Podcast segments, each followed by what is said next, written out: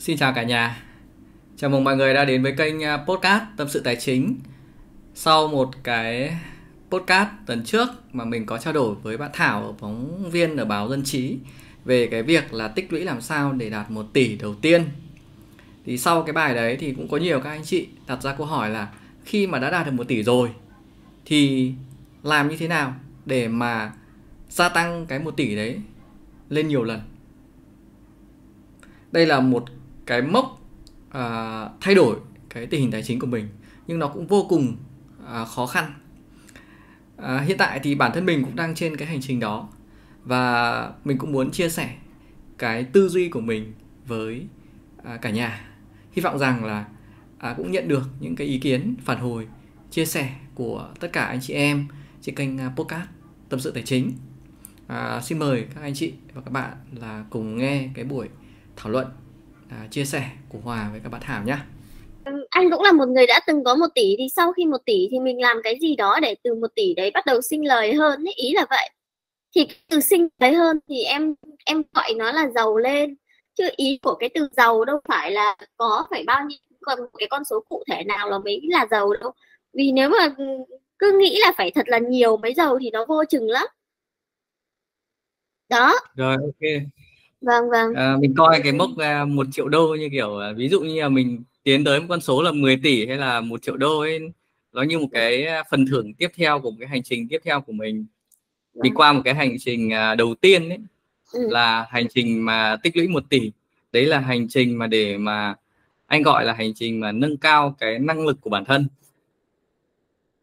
Rèn luyện cái tính kiên trì và kỷ luật của bản thân đấy là cái hành trình đầu tiên.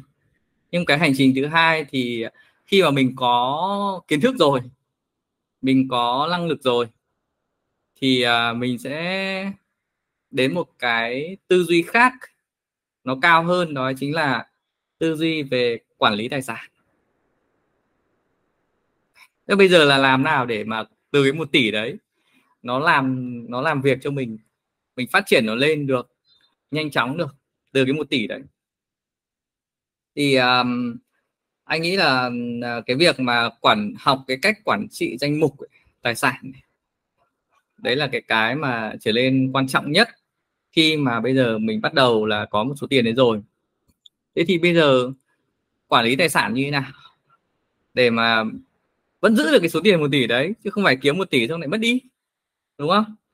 À, thứ hai nữa là nó lại phù hợp với cái uh, uh, số tiền đấy của mình đấy, phù hợp với cái năng lực đấy của mình.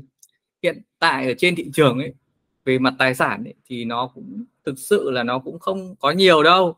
Nó chỉ có bất động sản này nó có cổ phiếu này nó có trái phiếu này nó có ETF này nó có vàng này nó có uh, các sản phẩm tiết kiệm của ngân hàng. Đấy hoặc là uh, ngoại tệ. Thế thôi thì mọi người chỉ có nắm các cái tài sản cơ bản như vậy. Tuy nhiên thì chúng ta cũng nhìn thấy ngay là gì? Đối với bất động sản thì chúng ta không với được rồi, với một tỷ đấy. Vì bất động sản ở Việt Nam, thứ nhất là nó tăng quá nhiều trong thời gian vừa qua. Mà nếu có mua bất động sản với cái số tiền đó, ví dụ như mình trích ra 200 đến 300 triệu, thì mình sẽ phải mua ở tỉnh và mua ở rất xa. Và cái việc quản lý rất khó và cái việc đầu tư vào những cái loại hình bất động sản đấy nó cũng rất là rủi ro và chờ rất là lâu, thanh khoản rất là kém và quản lý rất là khó. Đấy, còn nếu mà mình mua ở ở trung tâm, kể cả ở tỉnh mà ở mua ở huyện thôi, ở thị xã, ở thị trấn hay là ở Hà Nội này, mình mua ở các quận hoặc ít nhất là ở các thị trấn của quận thì cái một tỷ đấy là mình không mua đủ đâu, không mua ở đâu. Đấy, anh về Lương Sơn nhà anh là không có cái giá đâu mặt đường mặt phố là không có cái giá một tỷ đâu. Một cách đây ba bốn mươi cây cũng là huyện của tỉnh miền núi đấy. Không có cái giá đâu. Mà mình mua hết một tỷ thì mình lại cũng dở. Là lúc đấy mình cũng chẳng còn quỹ dự phòng nữa. Đấy mình uh, mình chẳng có cái gì cả. May ra thì mình mua được cái căn nhà mình cho thuê nhỏ nhỏ. Thì mình có tí thu nhập thụ động nhưng không đáng bao nhiêu. Nhưng mà cái việc phân bổ như thế nó rất là rủi ro. Rất là rủi ro. Chính vì thế mà uh, với anh kể cả bản thân anh thế thôi. Bây giờ với anh thì uh, mình có mỗi cái kênh mà duy nhất mà mình có thể đảm bảo được cái việc là vừa có khoản dự phòng mà vừa có đảm bảo được cái tốc độ uh, tăng trưởng tốt nhất. Có lẽ là chứng khoán bây giờ là kênh bất động sản tốt à, kênh tăng trưởng tốt nhất ở trên thị trường là mình vào cái mảng đấy. Thì uh, nó nó giải quyết rất nhiều các vấn đề cho mình thứ nhất là số tiền nhỏ mình cũng có thể tích lũy được. Mình có thể phân bổ nó rất là dễ dàng. Thứ hai nữa là nó lại rất thanh khoản. Tức là mình có thể là mình cần tiền mình bán ra mình chia nhỏ mình bán ra đều được. Đấy. Và cái thứ ba là cái hiệu suất đầu tư của nó là nó cũng đem lại hiệu quả cũng không phải là thấp. Có lẽ bây giờ thì uh, trong thời gian qua như có rất nhiều các cái uh, uh, bên họ nghiên cứu ấy, họ có chia sẻ ấy. ví dụ như Dragon Capital ấy, thì mọi người có thể tham khảo. Thì cái tỷ suất lợi nhuận của chứng khoán là nó cao nhất thị trường. Cao nhất trong trong nhóm những cái tài sản mà anh đã liệt kê ra. Tuy nhiên thì uh, chứng khoán nó lại khó nhất trong việc đầu tư và tích lũy. Nó không dễ dàng. Nó không dễ như cái bất động sản hay là vàng. Đó là tài sản thực.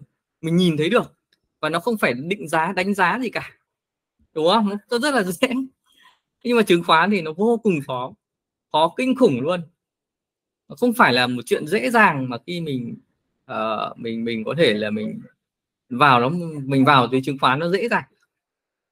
Việc cái việc định giá một cái cổ phiếu cái việc xem xét về một cổ phiếu để đầu tư rồi mình nhìn được cái tương lai của nó rồi mình xem được cái khả năng quản trị điều hành của nó rồi mình uh, xem được đánh giá được cái năng lực của đạo đức của ban lãnh đạo nó cũng vô cùng là khó khăn.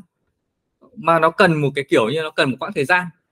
Đấy, tất nhiên là chúng ta khi chúng ta tích lũy được một tỷ nếu anh chị nào mà đã có thời gian mà mình uh, tích lũy tài sản là chứng khoán để đến đến một tỷ rồi thì nó sẽ dễ dàng hơn.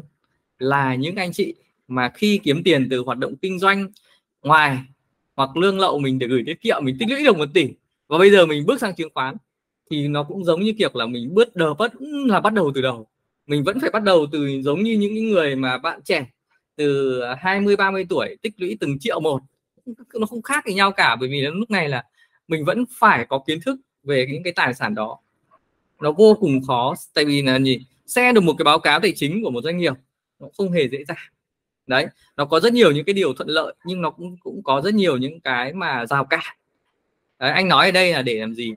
Để mà mọi người hiểu được là chứng khoán tích lũy chứng khoán nó không hề dễ dàng như mọi người vẫn nghĩ là vào cái thị trường đấy là đặt lệnh mua lệnh bán xong là nhìn thì nhìn cái à, biểu đồ rồi nhìn cái phần trăm nó tăng ra đấy nó cái tư duy nó khác nhau. Nếu mình tư duy là mình vào đấy mình mua doanh nghiệp thì lúc đấy là bản chất là mình đang tích lũy tài sản và mình dùng cái cái một tỷ đấy để mình mình mua doanh nghiệp đấy. Còn nếu mà mình dùng một tỷ đấy là mình mua cổ phiếu thì à, nó vô cùng rủi ro. Tức là mình mua đây là mình mua tờ giấy thôi. Đấy nó vô cùng rủi ro đối với à, những người mà đã tích lũy được một tỷ. Nên là khi xác định vào cái tư duy đấy và mình phải học từ những cái như vậy thì mình mới có thể là là yên tâm được. Và lúc này ấy, mình phân bổ như thế nào để mà nó tăng được bền vững? Đấy thì lúc đấy là gì? Mọi người sẽ phải tiếp tục là lựa chọn bắt đầu là vào trong một hơn rồi mà hơn một nghìn à, bảy trăm cổ phiếu ở trên thị trường bây giờ.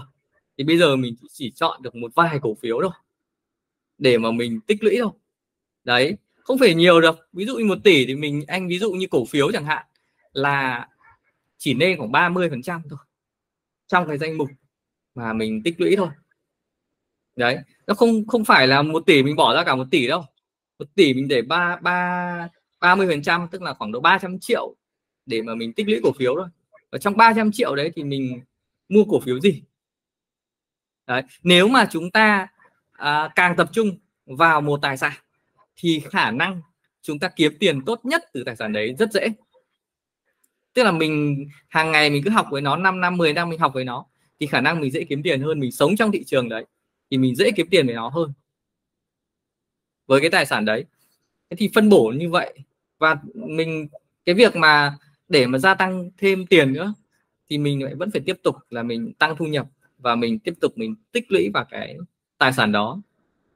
Đấy và cái chiến lược ấy ở đây với những người mà với số tiền nhỏ đấy thì uh, anh à, nghĩ rằng là uh, nếu mà người mới thì mình vẫn lên chia ra để mình tích lũy cho nó làm quen với thị trường còn với những anh chị mà đã có kinh nghiệm rồi thì lúc đó là anh chị đang tích lũy được một tỷ là một tỷ tài sản rồi thì mọi người đã phân bổ rồi chắc họ không cần phải nói. Chỉ những người mà người ta chưa có kinh nghiệm thì bắt buộc ở đây là họ vẫn phải chia ra. Chia những cái chia cái số tiền đấy ra thành nhiều đợt ví dụ như là mình bỏ 300 triệu đấy thì ít nhất mình phải chia ra thành một năm. Đấy, mỗi một à, mỗi một tháng thì mình sẽ chỉ tích lũy khoảng độ 3 đến 40 triệu thôi thì để mà cho mình làm quen với thị trường.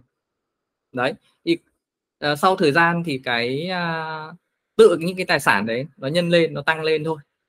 Còn nếu mà anh chị uh, không tích lũy được uh, cổ phiếu thì anh chị có thể là vào với ETF cũng là một cách tiếp cận nó an toàn hơn.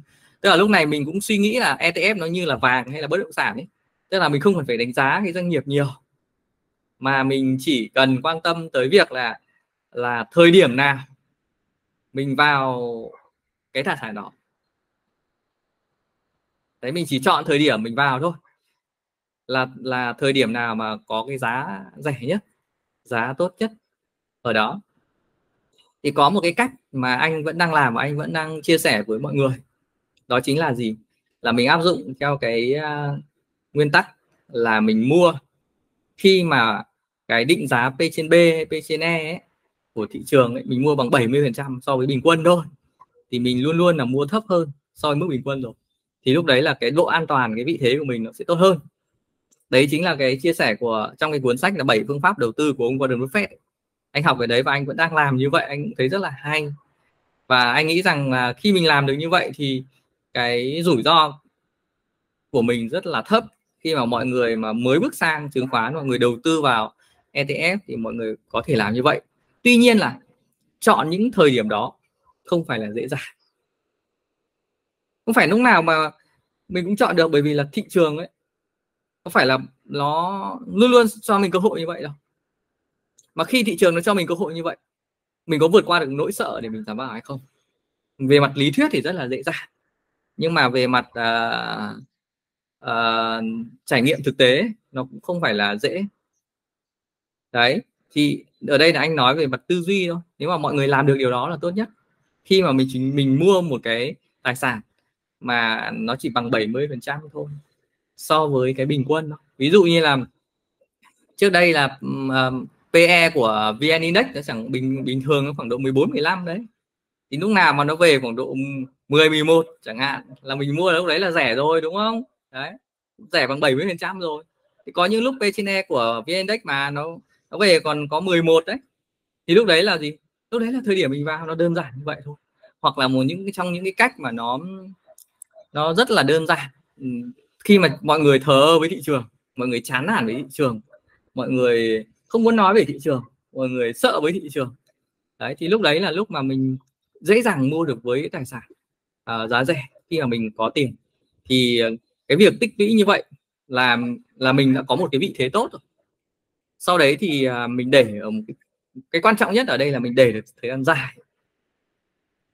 Mình để được bao lâu mình có thể mình phải có tầm nhìn của nó là 5 năm thậm chí là phải 10 năm thậm chí là 20 năm. Tức là mình phải có được cái tầm nhìn đấy. Thì thì mình mới phát huy được cái lãi kép.